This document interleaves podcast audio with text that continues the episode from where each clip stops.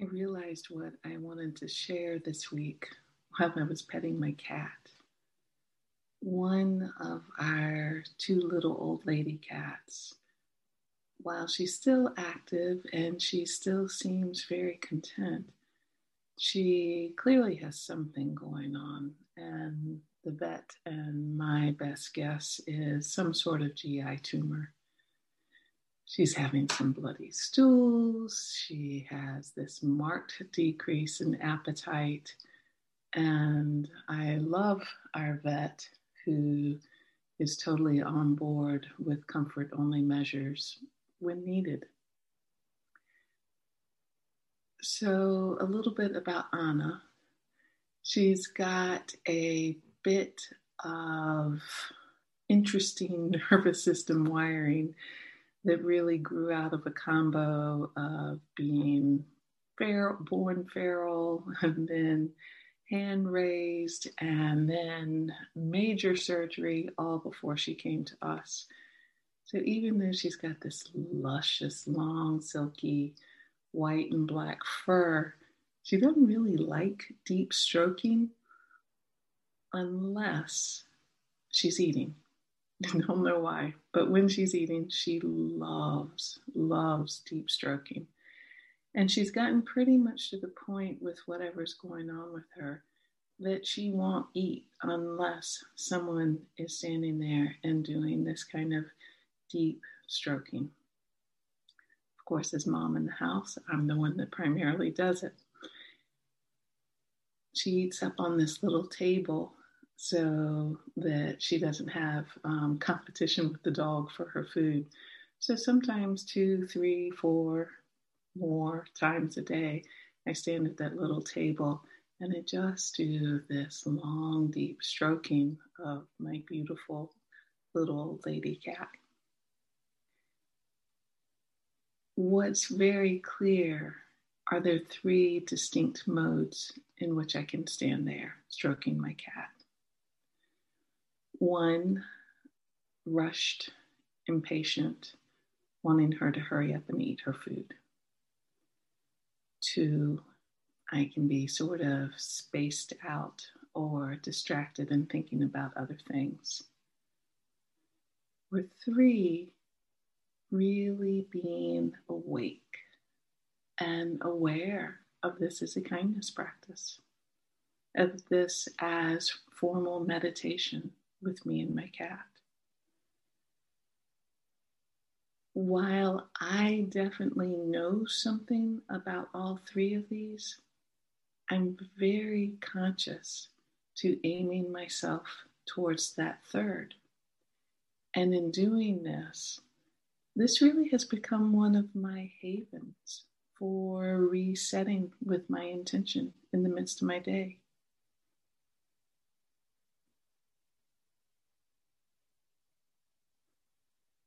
It's this remarkable little touchstone practice in my day where if I pay attention, I can know I'm feeling the aliveness of the universe manifesting in this lovely little body.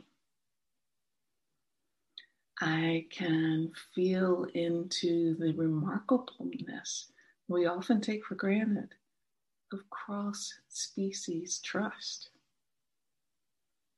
and most of all, really have a clear knowing of the preciousness of life, the impermanence of life.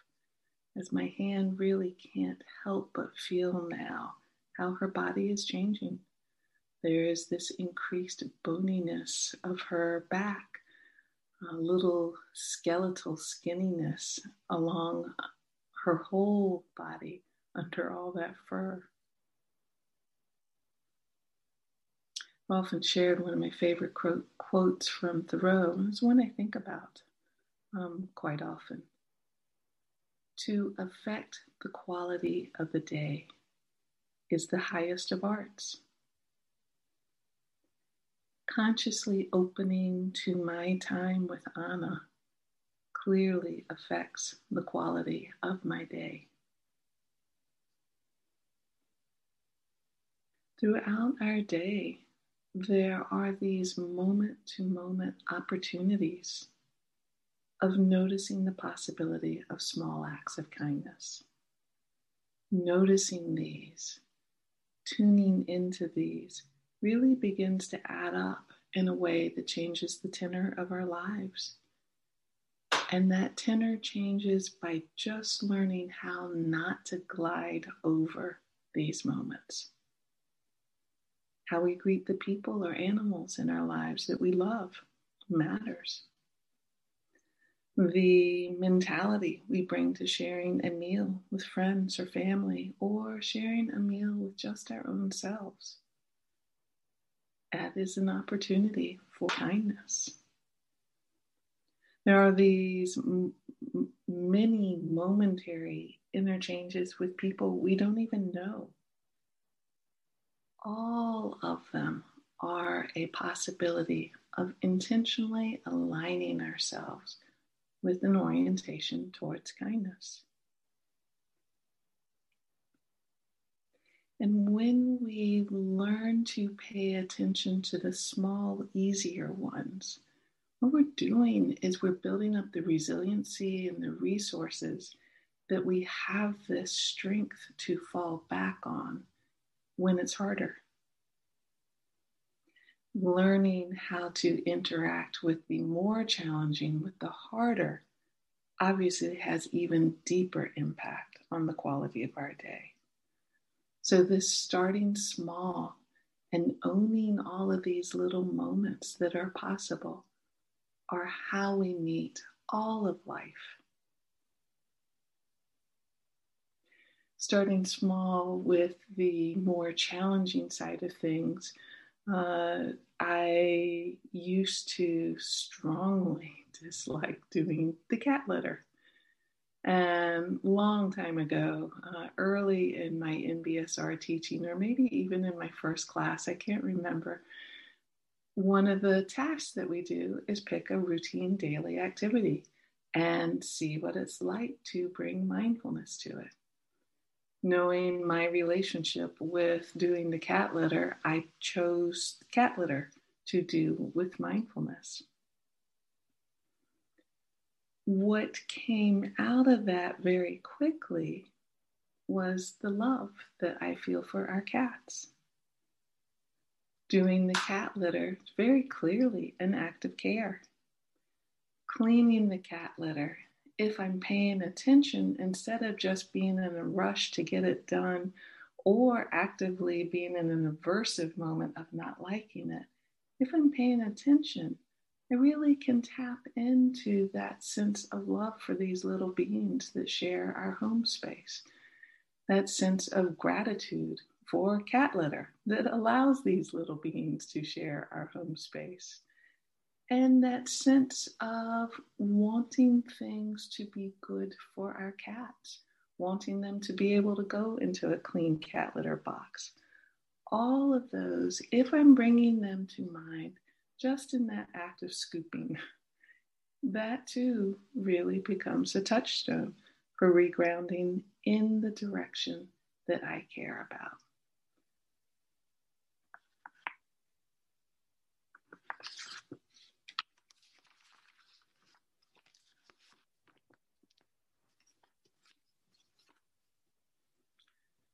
So while maybe I never get to the place that I jump for joy thinking, oh, I get to clean cat litter now, I don't rue cleaning the cat litter. And that time is valuable in my day. All of this distinctly matters when we realize what we're doing is building up resources for how we meet, greet our own selves, our own internal stuff that internal unpleasantness, whether triggered by something someone said, um, something going on in the world, or just an internal feeling of the pain of loneliness, anxiety, worry. The strength and the resilience of the heart are all important in how we meet these. And I really use that term strength very deliberately.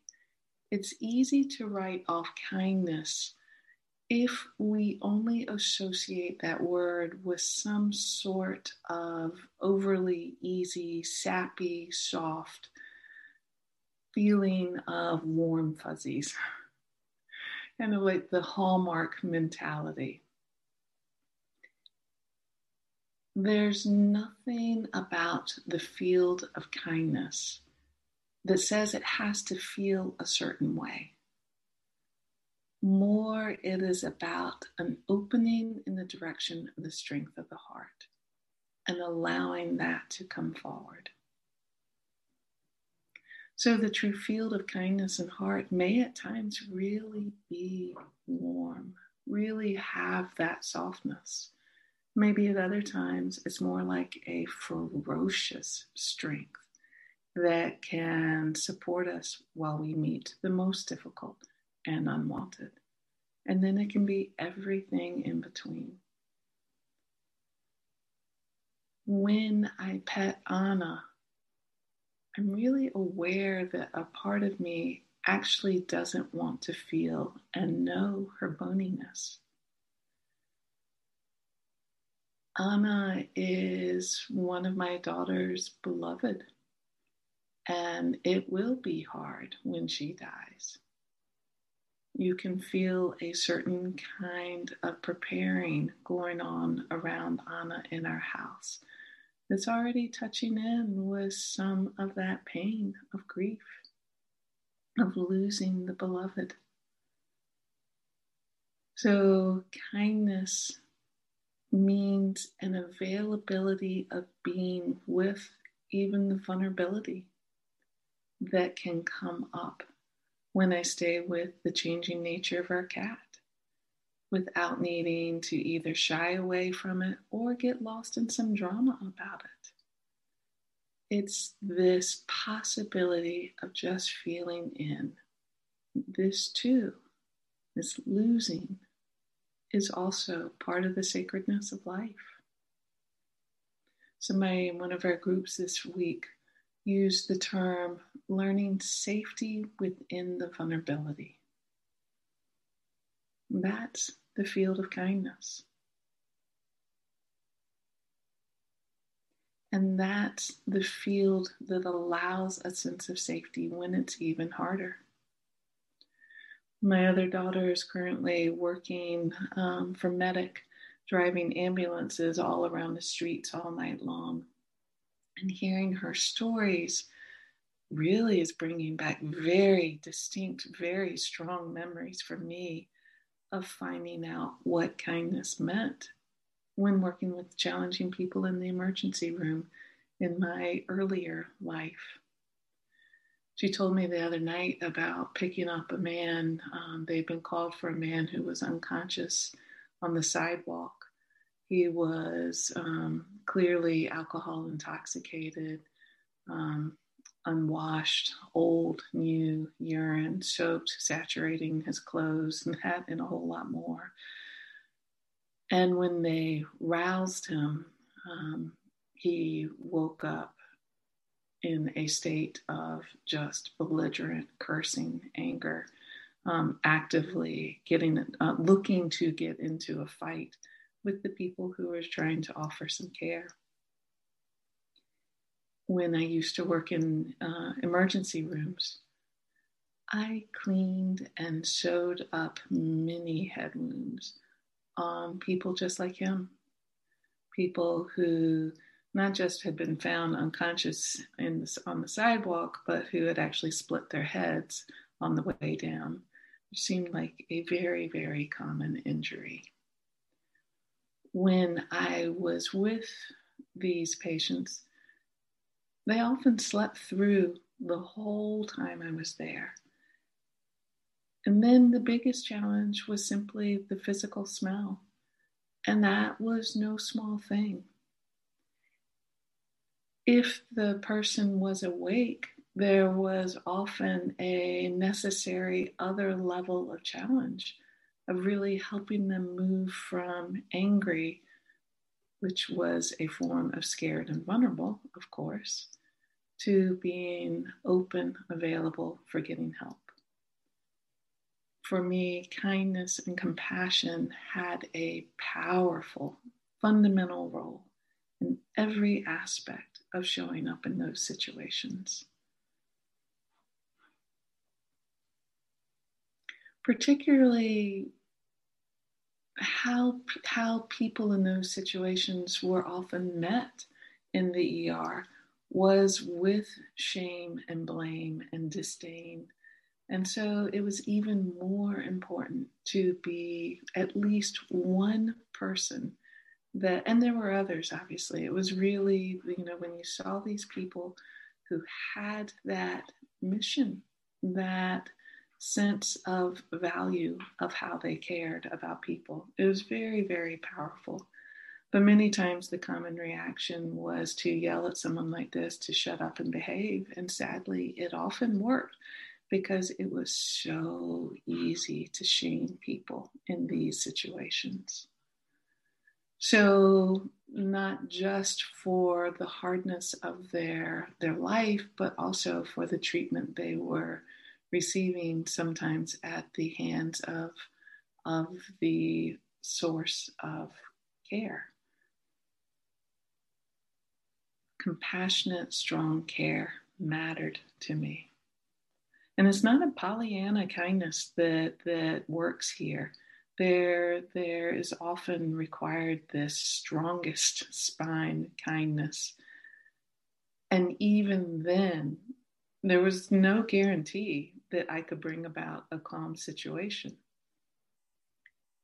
That my my version of going in with with a compassionate care was necessarily going to diffuse the situation either.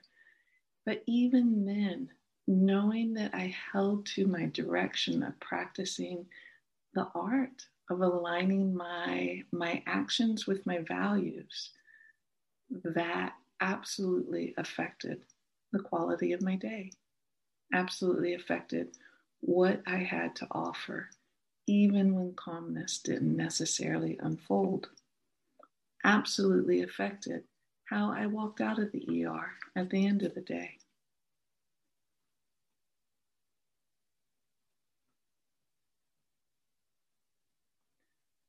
So the true strength of kindness begins to shine through when we can call on it in the midst of deep reckoning with challenges that are present and do so without any expectation or needing something in return.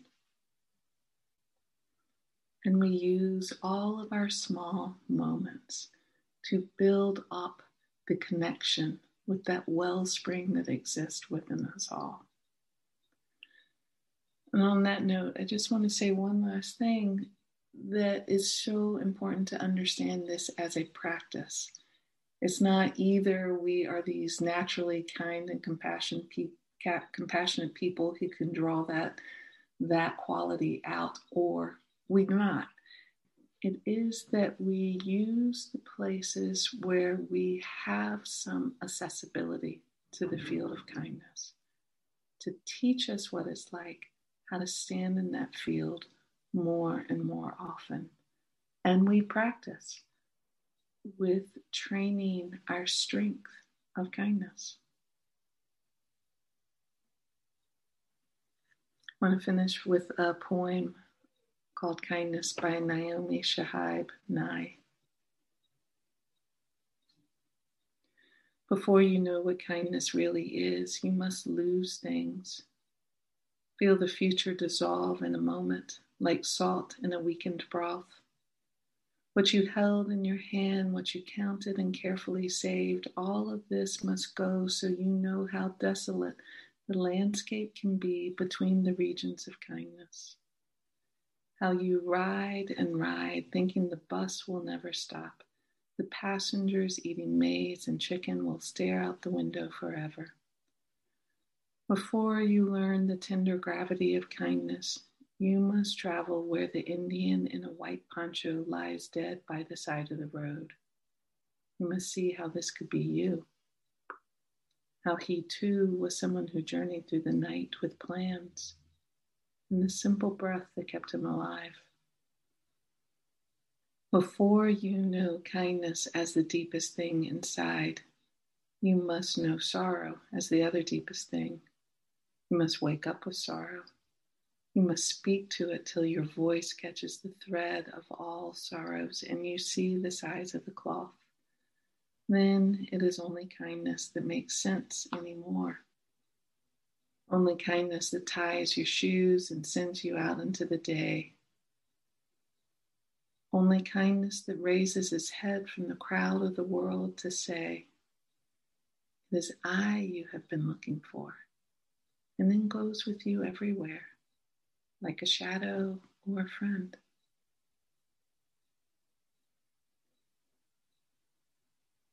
Thank you.